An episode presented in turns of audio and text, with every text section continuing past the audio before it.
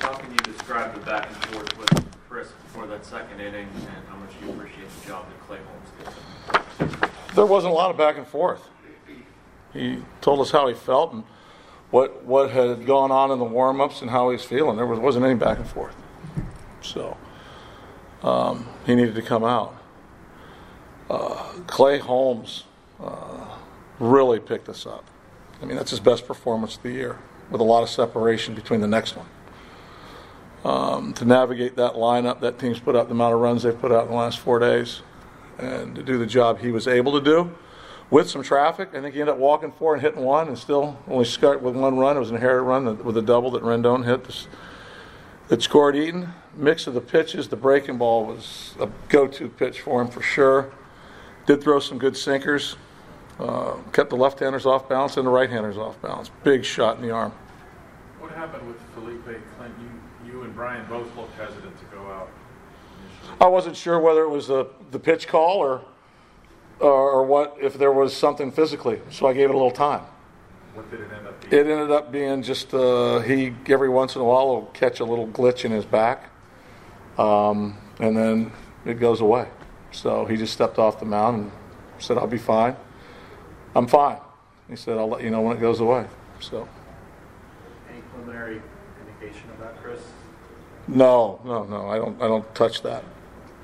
I don't touch that. No, there's no way to know until we send him in to get an, an MRI and the doctor look at him tomorrow. He just said it was during one, he was fine the first inning, it was just the. Obviously, it was fine the first inning, the way he threw the ball and cut him up, and then something just reacted wrong in his warm ups. All his warm ups, I don't know if anybody was watching, but his warm ups were all out of whack.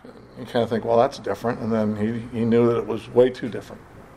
You mentioned something out in Anaheim about Marte uh, in reference to his consistency and, what he's done as a mature major leaguer. Is it possible that he's maybe, even in the wake of what uh, Bell and Reynolds have done this season, been your most consistent performer? Yes, he has. And I say that without hesitation. Um, the amount of defense he's had to play as well that nobody's talked about, nobody's even mentioned. We've played a lot of defense this year. And he's had to go out in the outfield and run down a lot of balls. He's played a lot of defense. And he's provided a lot of offense. And he's stolen 20 plus bases. So the physical toll, and for him to stay in the hunt, and his inning streak just got snapped the other day because I took him out of the game last night with the score as lopsided it was. Um, you know, that was one of his, his goals coming in the season was to be dependable. Um, and he's been very, very dependable. It was obviously good to see you guys get something with the bases loaded. Um, any, not a change in approach, but a change in attitude, or do you think they had went into that maybe a little bit differently than those guys? You know, Stallings whacked the first one. Cabrera saw some pitches and got a walk. It's what they're trying to do every night. Sometimes you get the results and sometimes you don't. Sometimes you foul off pitches, sometimes you square them up. Marte squared his up. When you look at what went on tonight, this is one of the best team victories we've had all year. For the guys to have to pitch back to back nights that did, Rodriguez out 10 days to come back and give us five, Feliz to come back in that situation to do what he did back to back nights, for Holmes to give us the, de- the distance that he did after your starter went one inning, after starters went four and a third, and then two. It's one of the best team victories we've had all year.